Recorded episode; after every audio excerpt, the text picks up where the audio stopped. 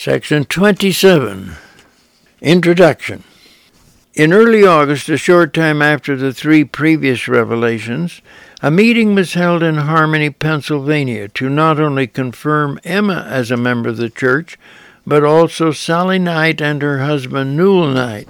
They also wanted to partake of the sacrament as soon as these three new converts were confirmed. However, it was discovered that they had no wine. During the first four months of the history of the Church, the sacrament had always consisted of bread and wine. Joseph therefore went out to secure some wine for the sacramental service. However, he had not gone far when he met a heavenly messenger who gave him the following revelation directly from the Savior. Listen to the voice of Jesus Christ, your Lord, your God, and your Redeemer, whose word is quick and powerful. This messenger was about to make a rather sensational announcement, and he wanted them to know that it was coming directly from the Lord. For behold, I say unto you, that it mattereth not what ye shall eat or what ye shall drink when ye partake of the sacrament, if it so be that ye do it with an eye single to my glory, remembering unto the Father my body which was laid down for you, and my blood which was shed for the remission of your sins. This is a rather amazing statement to hear that it does not matter what the emblems of the sacrament are, so long as they represent the flesh and blood of the Savior, who sacrificed himself to provide the atonement. Wherefore a commandment I give unto you, that you shall not purchase wine, neither strong drink of your enemies Amazingly, the Lord prohibited his modern saints from purchasing wine or any strong drink from their enemies in order to use it in sacramental services. Wherefore you shall partake of none, except it is made new among you. Yea, in this my Father's kingdom, which shall be built up on the earth. Jesus makes an exception if the wine or grape juice has been made new which would imply that it has not yet fermented. The Lord does not want the saints of the latter days to be shocked by this ruling, because this will only prevail until the second coming. When Jesus comes in glory, he will join with his saints in a magnificent banquet. In this Revelations, he mentions some of those most distinguished leaders who will be present. For example, it will include Moroni, who brought forth the translation of the Book of Mormon, which the Savior says contains the fullness of the everlasting gospel. Notice that the Lord says he has committed the keys of the gold plates to Moroni, and he identifies them as the keys of the stick of Ephraim. Behold, this is wisdom in me, wherefore marvel not. For the hour cometh that I will drink of the fruit of the vine with you on the earth, and with Moroni, whom I have sent unto you to reveal the Book of Mormon, containing the fullness of my everlasting gospel, to whom I have committed the keys of the record of the stick of Ephraim, and also with Elias, to whom I have committed the keys of bringing to pass the restoration of all things spoken by the mouth of all the holy prophets, since the world began, concerning the last days. The name of Elias means restore and is applied to several great leaders who have participated in bringing forth the various dispensations. However, the Elias in this verse is believed to have referred to Noah, the first of all the restorers after the great flood. He had the honor of being the ministering angel who appeared to Zacharias as Gabriel to announce the great dispensation of the meridian of time when the Savior would restore all things through the atonement. And also John, the son of Zacharias, which Zacharias he, Elias, visited and gave promise that he should have a son, and his name should be John, and he should be filled with the spirit of Elias, which John I have sent unto you, my servants, Joseph Smith Jr. and Oliver Cowdery, to ordain you unto the first priesthood, which you have received, that you might be called and ordained, even as Aaron. Notice that this verse verifies that the Elias in verse 6 was indeed the angel who came to Zacharias to announce the coming of John the Baptist and later appeared to Mary to tell her she would be the mother of the Savior. And it was this same John who laid his hands upon the head of Joseph Smith and Oliver Cowdery and gave them the Aaronic priesthood. And also Elijah, unto whom I have committed the keys of the power of turning the hearts of the fathers to the children, and the hearts of the children to the fathers, that the whole earth may not be smitten with a curse. This great promise concerning Elijah constitutes the last verse of the Old Testament. And also with Joseph and Jacob and Isaac and Abraham, your fathers, by whom the promises remain. Notice that the Savior lists the great patriarchs in reverse order, with Joseph, who was sold into Egypt, listed first. And also with Michael, or Adam, the Father of all, the Prince of all, the Ancient of Days. In this verse, we have the Lord emphasizing that Michael in the Bible was actually the great patriarch Adam, the father of the race. And also with Peter and James and John, whom I have sent unto you, by whom I have ordained you, and confirmed you to be apostles and especial witnesses of my name and bear the keys of your ministry and of the same things which I revealed unto them. Now, this is a precious passage. It verifies that Joseph Smith and Oliver Cowdery had previously received the Melchizedek priesthood and had been ordained apostles by the famous Peter, James, and John, who held the keys of the kingdom since the days of Jesus Christ. Here the Lord verifies that Joseph Smith and Oliver Cowdery bear those same keys for the modern dispensation. Notice how many things this revelation contains besides the authorizing of using water for the sacrament. Unto whom I have committed the keys of my kingdom, and a dispensation of the gospel for the last times, and for the fullness of times, in the which I will gather together in one all things, both which are in heaven and which are on earth, and also with all those whom my Father hath given me out of the world. This verse refers to all those whom the Father selected and foreordained in the pre existence to be the covenant saints of God in the second estate. Wherefore, lift up your hearts and rejoice, and gird up your loins and take upon you my whole armor, that ye may be able to withstand the evil day, having done all, that ye may be able to stand. No one knew better than the Savior what Joseph Smith and his associates would have to go through before the restored gospel became fully rooted among mankind. He therefore urges them to put on the whole armor of God and gird up their loins so they can withstand the ferocious onslaughts of Satan, which the Lord knew would be waged against them. Stand therefore, having your loins girt about with truth, having on the breastplate of righteousness, and your feet shod with the preparation of the gospel of peace, which I have sent mine angels to commit unto you. They will need the breastplate of righteousness. Taking the shield of faith, wherewith ye shall be able to quench all the fiery darts of the wicked, and take the helmet of salvation, and the sword of my Spirit, which I will pour out upon you, and my word, which I reveal unto you, and be agreed as touching all things whatsoever ye ask of me and be faithful until I come, and ye shall be caught up, that where I am, ye shall be also. Amen. Also the helmet of salvation and the sword of the Lord's Spirit. The Savior promises to pour out His word to guide them, and promises to give them whatever they ask if they are prayerfully united. Section 28 Introduction the month of August 1830 brought a series of miserable experiences for Joseph and Emma Smith. Emma was expecting again and was not well. Then a minister came to the Hale home and filled the minds of Emma's parents with all kinds of lies about Joseph Smith and the newly organized church.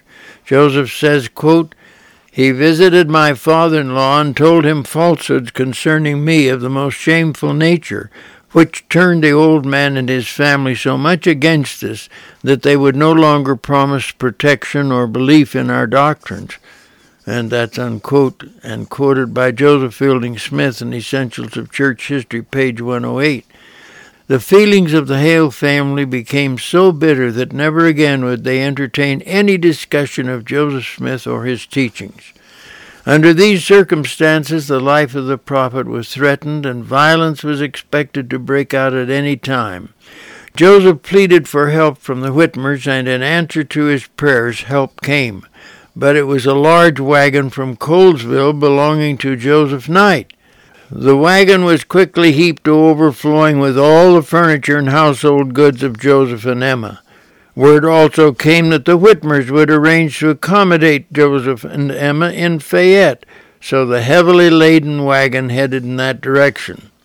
Both Joseph and Emma realized they were probably saying goodbye to Harmony forever. They were leaving the modest cottage where most of the Book of Mormon had been translated. Moroni had also visited there on several occasions, and this was where Joseph had received fifteen revelations from God. Nearby was the Susquehanna River, where Joseph and Oliver had been baptized after receiving the priesthood while kneeling before the resurrected John the Baptist. In this same vicinity, they had knelt to receive the Melchizedek priesthood from the inspired angelic personages of Peter, James, and John. This was where Joseph first met and courted Emma, and for a number of years they had enjoyed a cordial relationship with the Hales. Now they were saying farewell to all of this, and secretly they felt it might be forever. Never would they have guessed that over a hundred years later, on February the 10th, 1947, the church would buy up the tiny farm of Joseph Smith and also the 80 acre Hale farm and all the land along the banks of the Susquehanna River where so many sacred events had transpired. The hundred mile journey to Fayette was hot, rough, and dusty. It was especially distressing to Emma in her delicate physical condition. But they had barely arrived in their new destination when Joseph received some extremely disturbing news. It certainly wasn't anything he might have expected.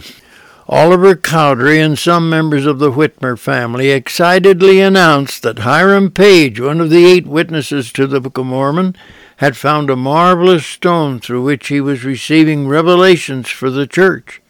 He had even been told where the New Jerusalem would be located. As soon as Joseph and Emma had been settled into their new quarters, Joseph told Oliver Cowdery that the Lord had a revelation just for him. The Lord was about to settle once and for all who would be receiving revelations for the church. Now, the text of section 28. Behold, I say unto thee, Oliver, that it shall be given unto thee that thou shalt be heard by the church in all things whatsoever thou shalt teach them by the Comforter, concerning the revelations and commandments which I have given. But behold, verily, verily, I say unto thee, no one shall be appointed to receive commandments and revelations in this church, excepting my servant Joseph Smith, Jr., for he receiveth them even as Moses. This revelation was double edged. First, Oliver was entitled to teach the members of the church whatever he received directly from dictates of the Holy Ghost. These would always be teachings concerning the revelations and commandments which the Lord had already given. However, it must be plainly understood that no one is appointed to receive commandments and revelations for the church except Joseph Smith. And thou shalt be obedient unto the things which I shall give unto him, even as Aaron, to declare faithfully the commandments and the revelations, with power and authority unto the church. Furthermore, Oliver is under the strictest mandate to be obedient to the revelations and commandments which shall be given to Joseph Smith, for only the prophet has authority to deliver the will of the Lord to the whole church. And if thou art led at any time by the Comforter to speak or teach, or at all times by the way of commandment unto the church, thou mayest do it. But thou shalt not write by way of commandment, but by wisdom, At the same time, if Oliver is led by the Holy Spirit to speak out on certain matters, he should do so. However, it must be by way of spoken counsel or wisdom and not by way of written commandment. It would have to be somewhat like Paul when he spoke to the Corinthians and said, quote, I give my advice, and again, but not by way of commandment. Unquote. And that's found in 2 Corinthians 8, 8 and 10. Of course, if Oliver felt strongly moved upon by the Holy Ghost, he could at least say he felt impressed to give certain advice. And thou shalt not command him who is at thy head, and at the head of the church, for I have given him the keys of the mysteries and the revelations which are sealed, until I shall appoint unto them another in his stead. But the Lord makes it emphatically clear that Oliver is not to represent any position which is contrary to the head of the church. Of course, that is what he had been doing by encouraging Hiram Page and proclaiming that he knew where the New Jerusalem would be, as well as other teachings which had never been taught by Joseph Smith. Now that the Lord has chastened Oliver and set forth the strict principles by which the church is to be governed, he has an exciting surprise for him. And now behold, I say unto you, that you shall go unto the Lamanites, and preach my gospel unto them. And inasmuch as they receive thy teachings, thou shalt cause my church to be established among them and thou shalt have revelations, but write them not by way of commandment. Concerning the major error of Hiram Page in being misled by false revelation through a satanical instrument, here is what the Lord had to say. And now behold, I say unto you, that it is not revealed, and no man knoweth where the city Zion shall be built, but it shall be given hereafter. Behold, I say unto you, that it shall be on the borders by the Lamanites. Even though the Lord was not ready to reveal exactly where the New Jerusalem or Zion will be, at least it is not where Hiram Page had predicted. In fact, it will be in the direction where Oliver Cowdery is about to be called to go on a mission, near the borders of the Lamanites. Thou shalt not leave this place until after the conference and my servant Joseph shall be appointed to preside over the conference by the voice of it. And what he saith to thee, thou shalt tell.